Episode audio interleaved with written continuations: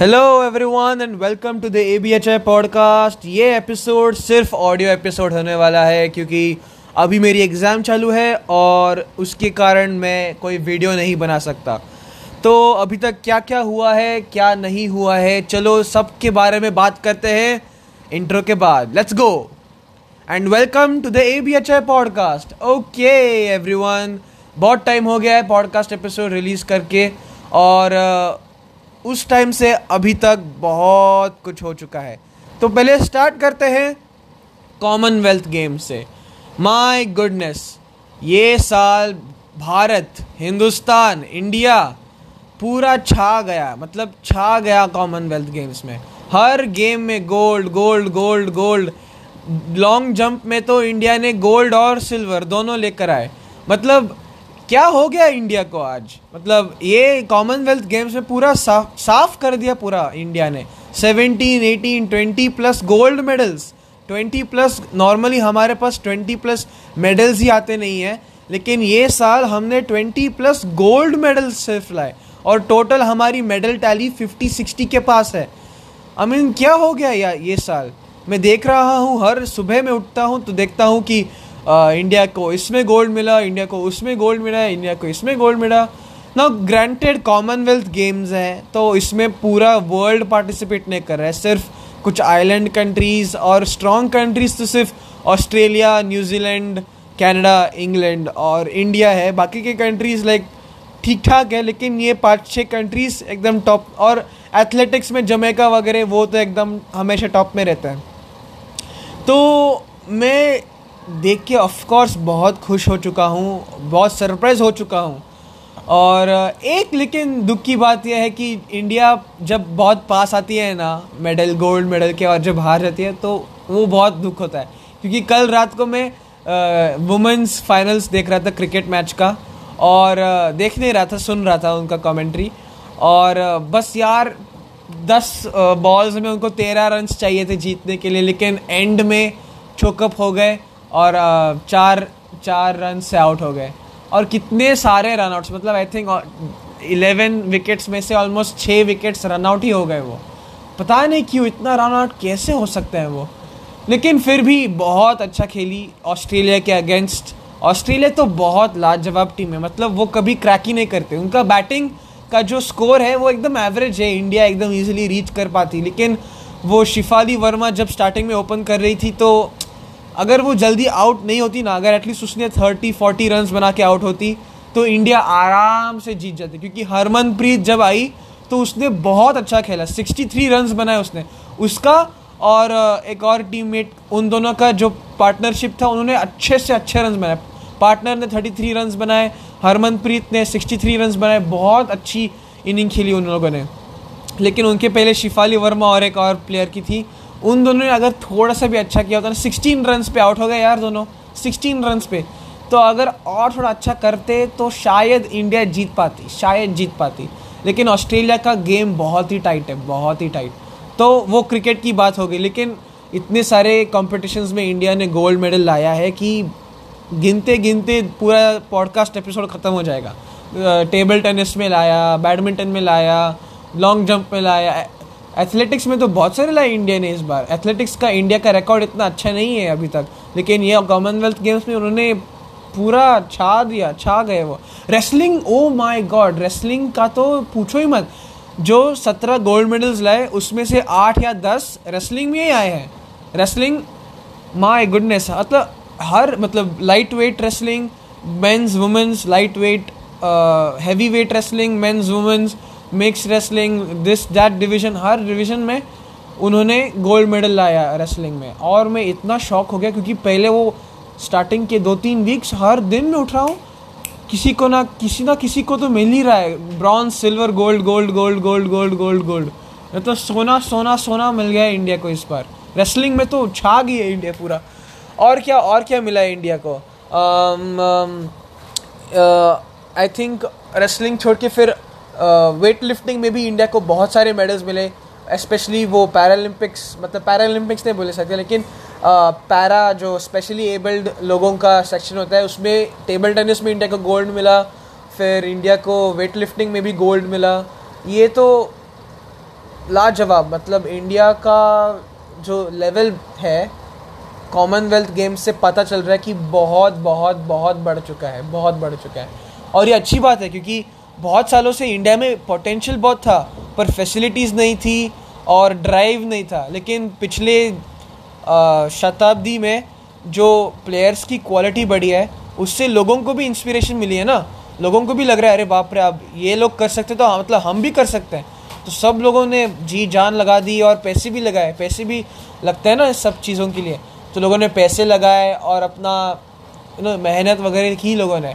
तो उससे अभी इंडिया का लेवल बहुत ऊपर चला चुका है। मुझे तो लगता है कि अभी आने वाले ओलंपिक्स में इंडिया को आराम से एक गोल्ड मेडल तो पक्का है, पक्का पक्का पक्का। बैडमिंटन में या फिर कुछ मतलब बैडमिंटन में अभी हमारे एक लेटेस्ट प्लेयर है, उसका नाम है लक्ष्य सेन। मेरे ही एज का है नाइनटीन ट्वेंटी ईयर्स का है वो। लेकिन अभी कॉमनवेल्थ का gold medalist P V Sindhu अभी ट्वेंटी सेवन ईयर्स की है, लेकिन by the time Paris Olympics आएँगे तो वो थर्टी ईयर्स की हो जाएगी।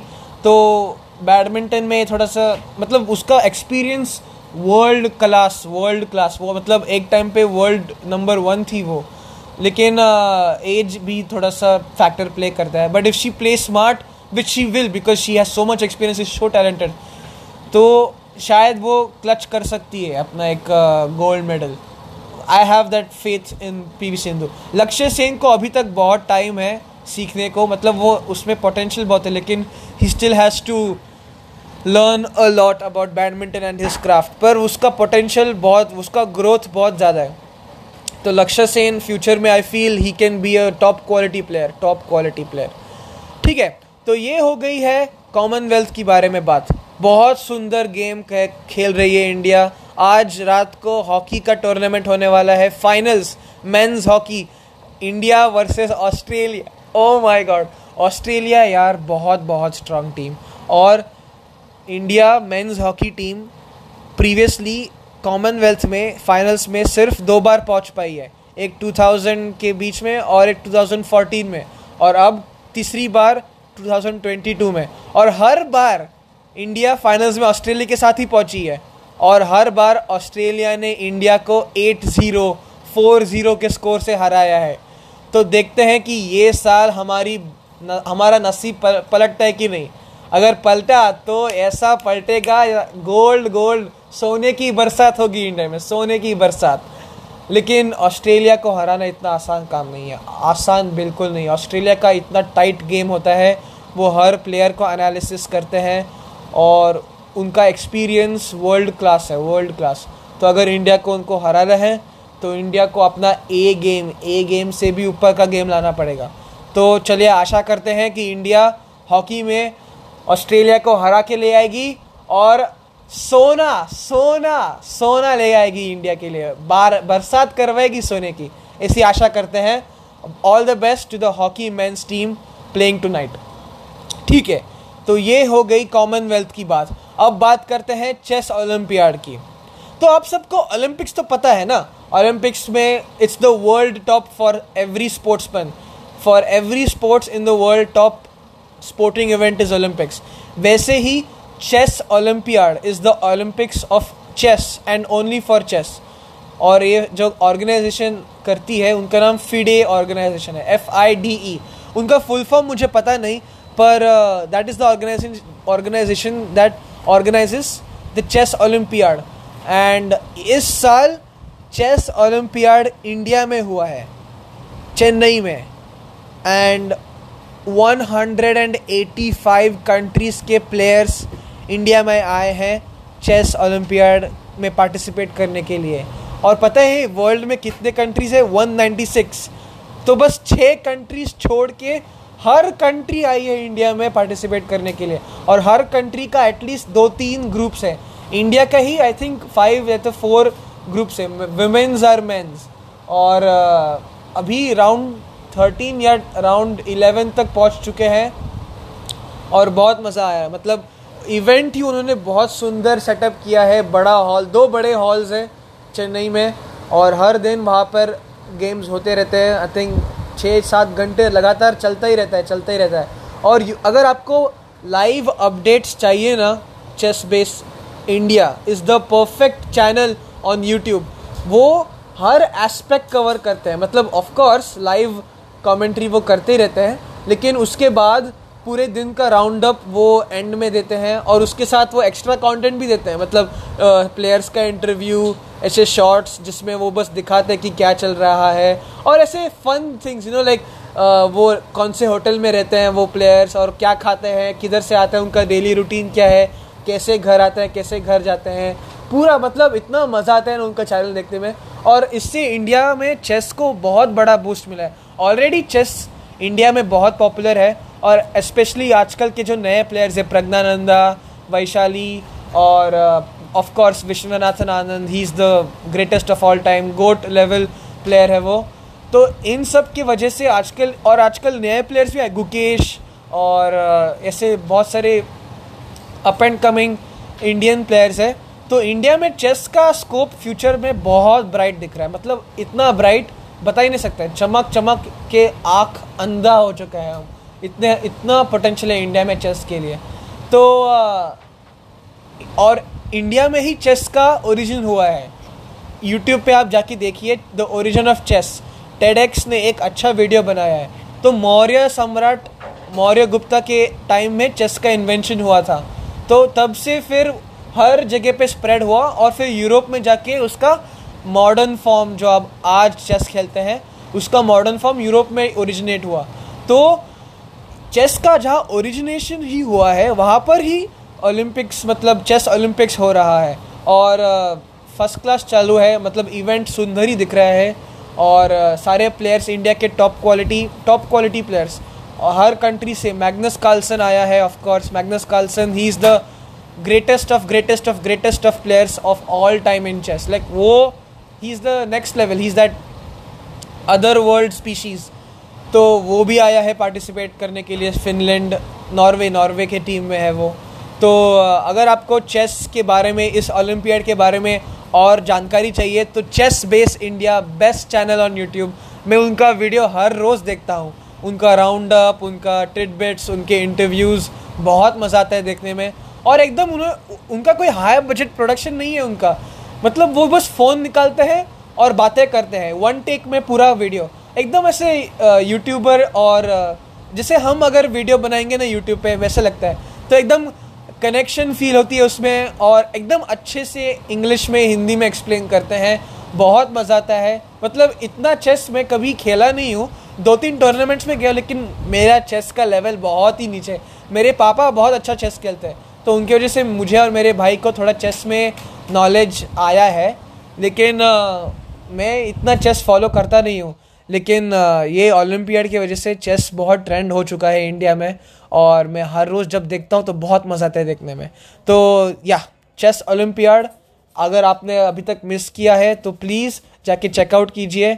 बहुत बहुत सुंदर tournament and this shows that India can host world level championships and tournaments. This shows that India has that class, the facility, the talent, and the capability to host these world class events so उनका opening ही बहुत मतलब opening ceremony होती है ना तो opening ceremony भी बहुत सुंदर की dance laser show technological show मतलब इंडिया के हर एस्पेक्ट को उस शो में उन्होंने डेमोन्स्ट्रेट किया।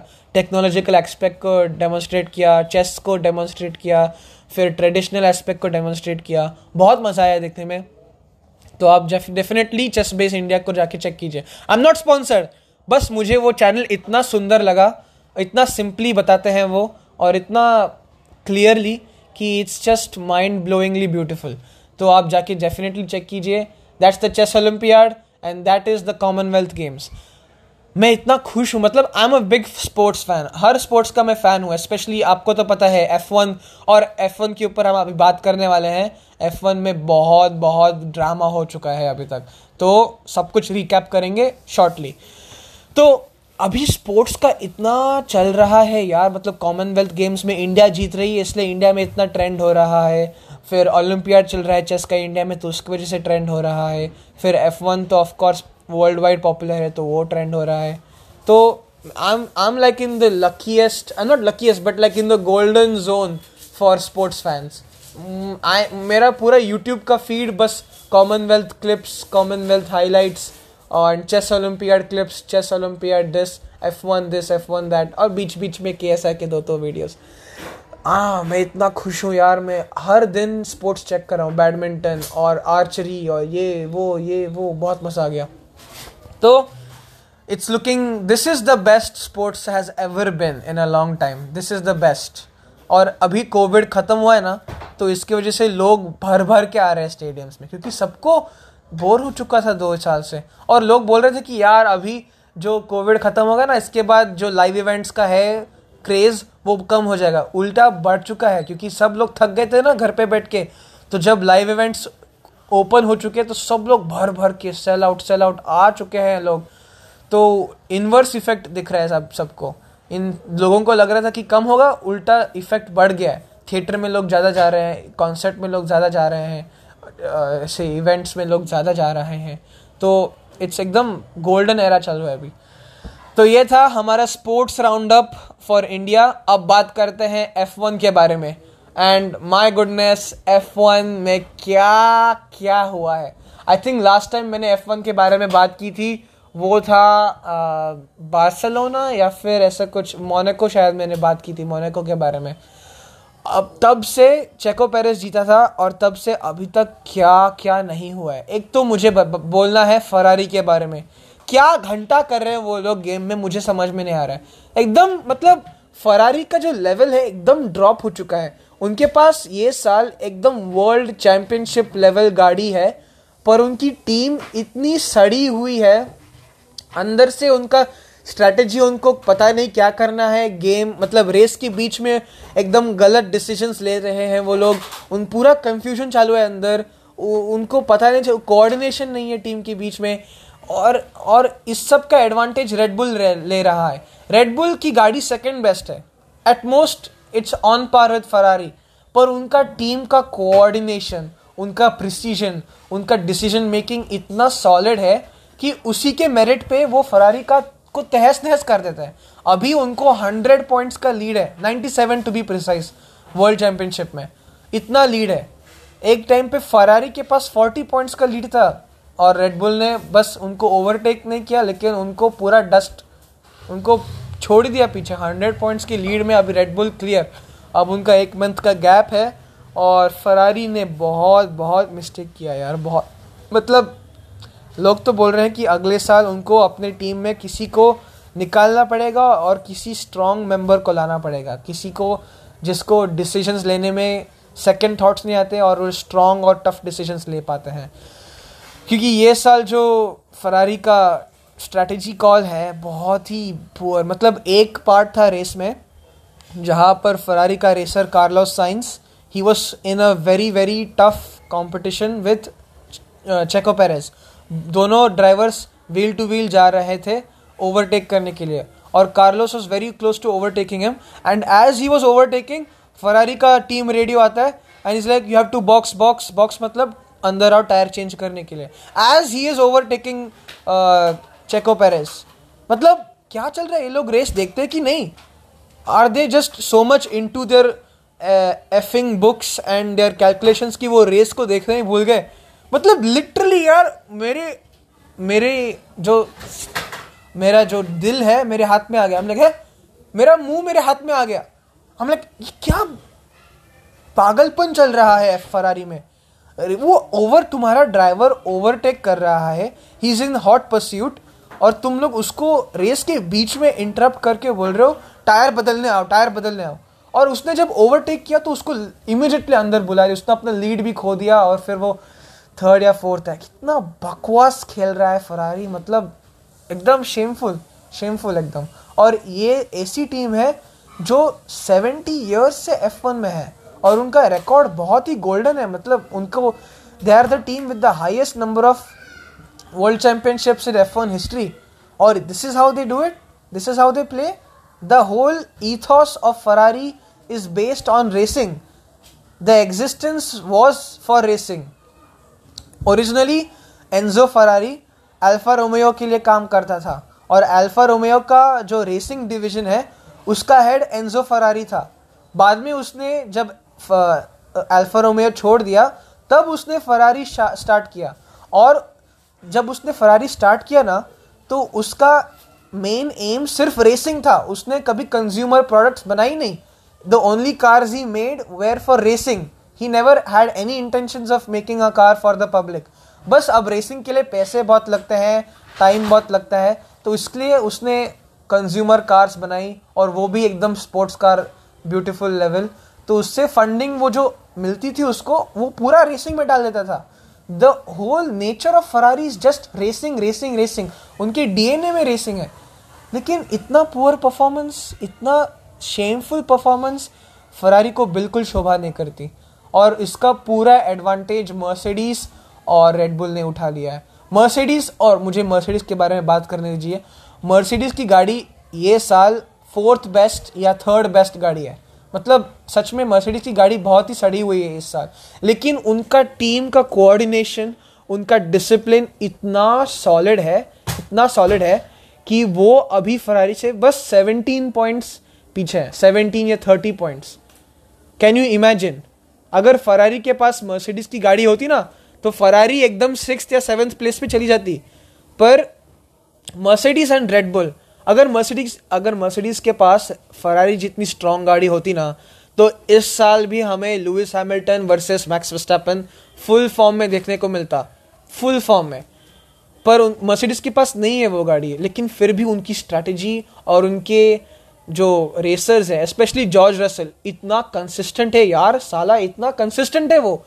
मतलब लगता ही नहीं कि वो एक रुकी या एमेचर प्लेयर है। उसका परफॉर्मेंस हर रेस में पीक पीक पीक कभी वो लूज नहीं करता।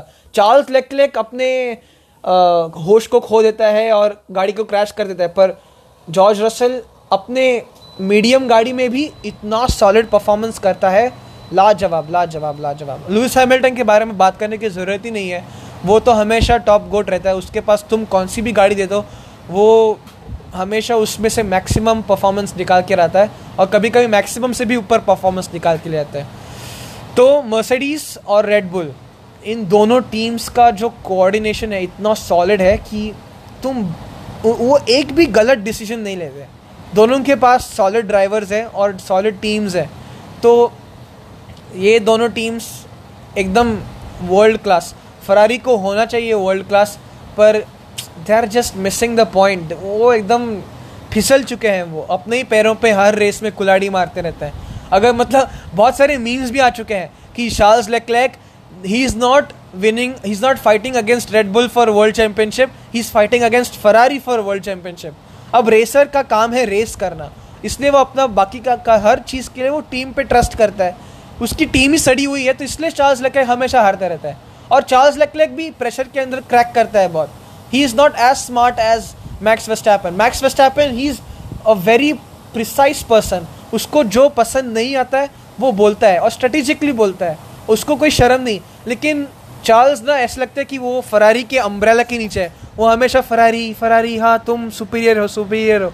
और फरारी के अंदर वो मैंटेलिटी है। वो वो बहुत प्राइड वाला कंपनी है फरारी रेडबुल का ऐसे नहीं है. They always support the youngsters and they are a very forward minded people Ferrari is like that very traditionalist only the racing we are very stoic ऐसे टाइप का है Ferrari का mentality तो इस वजह से फरारी बहुत लैक कर रही है और इस वजह से रेडबुल और मर्सिडीज पूरा एडवांटेज पूरा एडवांटेज ले रही है. मुझे तो लगता है कि ये सीज़न जब ख़त्म होगा ना तो फरारी थर्ड प्लेस पे एंड करेगा खुद को. तो ये था F1 का राउंड अप अब बात करते हैं मेरे बारे में। हो गया स्पोर्ट्स का पूरा कारा, हमें पूरा कारनामा हमने डिस्कस कर चुके हैं हम। F1 हो गया कॉमनवेल्थ हो गया। अब थोड़ा मेरे बारे में बात करते हैं। ओके बेस्ट फॉर लास्ट मैंने सेव करके रखा है। तो अभी मेरी एग्ज़ाम चल रही है सेकेंड सेमेस्टर की फाइनल एग्ज़ाम अभी तक केमिस्ट्री सबसे अच्छा गया मेरा। बाकी के पेपर्स थोड़े मीडियम गए हैं। फ़िज़िक्स सबसे बकवास गया। और आज मुझे बी डब्ल्यू का टेस्ट था बेसिक्स ऑफ़ इलेक्ट्रिकल इंजीनियरिंग तो वो पेपर भी मेरा थोड़ा मीडियम गया आज। परसों मुझे ई एम ई का पेपर है that is elements of mechanical engineering और उसके बाद कंप्यूटर का टेस्ट है। और उसके बाद मैं जा रहा हूँ कुवैत को। यस yes, ऑलमोस्ट कितने महीनों के बाद? मैं कब आया इंडिया को? नवंबर ट्वेंटी सो नवंबर, दिसंबर, जनवरी, फरवरी, मार्च, अप्रैल, मई, जून, जुलाई, अगस्त। बापरे मतलब ऑलमोस्ट नौ महीने से मैं इंडिया में हूँ और नौ महीनों के बाद मैं फाइनली कुवैत जा रहा हूँ दस दिनों के लिए। और इन दस दिनों में मैं रोज़ एक ब्लॉग बनाऊँगा एडिट करूँगा अपलोड करूँगा। और बहुत सारे वीडियोज़ है पाइपलाइन में, क्योंकि मैंने ऑलमोस्ट दो वीक से कुछ अपलोड नहीं किया। लास्ट वीडियो मेरे यूट्यूब चैनल पे एक लाइव स्ट्रीम था, वो भी फेल्ड अटैम्प्ट तो अब मुझे बहुत सारे वीडियोस निकालने हैं, सब कुछ पाइपलाइन में रेडी नहीं है, लेकिन शूट करके रखा है मेरा भाई ऋषिकेश। वो अभी रिसेंटली एक ट्रैक को गया था। तो मैंने उसको कहा कि तू उस पूरे ट्रैक को व्लॉग कर डॉक्यूमेंट कर। तो एक स्पेशल ऋषिकेश व्लॉग बनाएँगे मेरे चैनल पे और डाल देंगे। तो उसने सब कुछ रिकॉर्ड किया है, बस एडिटिंग बाकी है और डाल दूँगा फिर चैनल पे। और आने वाले दो तीन हफ्तों में आप मेरे चैनल पे ज़रूर सब्सक्राइब कीजिए, क्योंकि बहुत सारे व्लॉग्स पॉडकास्ट एपिसोड्स और इंटरेस्टिंग कंटेंट आने वाला है तो बिल्कुल मिस आउट मत कीजिए। सब्सक्राइब टू माय चैनल और नोटिफिकेशन बेल दबाइए। उससे आपको जब वीडियो आएगा, पहले आपको नोटिफिकेशन मिलेगा। तो आप जल्द से जल्द वीडियो को देख पाएँगे और कमेंट कीजिए। मुझे आपका फीडबैक बहुत हेल्पफुल लगता है। तो उससे इंटरेक्शन भी मुझे अच्छा लगता है, बढ़ता है। लाइक कीजिए कमेंट कीजिए ऑफ़ कोर्स और yes that's the wrap up for my YouTube channel Kuwait में बहुत मज़ा आएगा मुझे और मैं पूरे दस दिन का प्लान बनाने वाला हूँ कि क्या, किधर जाना है, क्या क्या करना है। हर चीज़ प्लान आउट करूँगा, उसके हिसाब से वीडियो शूट करूँगा एडिट करूँगा अपलोड करूँगा। बहुत मज़ा आने वाला है। तो डेफिनेटली चैनल को सब्सक्राइब कीजिए मिस आउट मत कीजिए। अगर आपने मिस आउट कर दिया तो आप बहुत अच्छे कंटेंट में मिस आउट करोगे करोगे। ठीक है? तो ये था मेरा ऑडियो ओनली पॉडकास्ट होप आपको मज़ा आया होगा, क्योंकि this is back to my roots मैंने जब पॉडकास्ट स्टार्ट किया तो बस ऑडियो फॉर्म में स्टार्ट किया था मैंने, और वीडियो बाद में आया। तो this is going back to my roots बहुत मज़ा आया मुझे पॉडकास्ट एपिसोड बनाने में, और बहुत सारी चीज़ें हो चुकी हैं, क्योंकि एटलीस्ट थोड़ा टाइम के बाद जब मैं हर वीक बनाता हूँ ना तो ज़्यादा कुछ बोलने को होता नहीं, क्योंकि ज़्यादा कुछ होता नहीं है एक वीक में। लेकिन ऐसे दो तीन वीक्स के बीच में जब बोलता हूँ ना तो बहुत चीज़ होती है बोलने के लिए और बहुत मज़ा आता है एक लंबा, अच्छे से थेराप्यूटिक पॉडकास्ट एपिसोड बनाने में। ठीक है? तो ये था मेरा ऑडियो ओनली पॉडकास्ट एपिसोड आशा करता हूँ आप सबको मज़ा आया होगा सुनने में और और नॉलेज आपको मिला होगा मेरे बारे में और कॉमनवेल्थ गेम्स के बारे में चेस के बारे में। और बस इतना ही बोलना था मुझे। अगले बार मिलता हूँ अगले एपिसोड में या फिर अगले व्लॉग में। मेरे यूट्यूब चैनल को सब्सक्राइब कीजिए लाइक कीजिए कमेंट कीजिए शेयर कीजिए। इस पॉडकास्ट को लाइक कीजिए कमेंट कीजिए शेयर कीजिए। और बस इतना ही बोलना था। आपको अगली बार मिलता हूँ। Till then take care and bye bye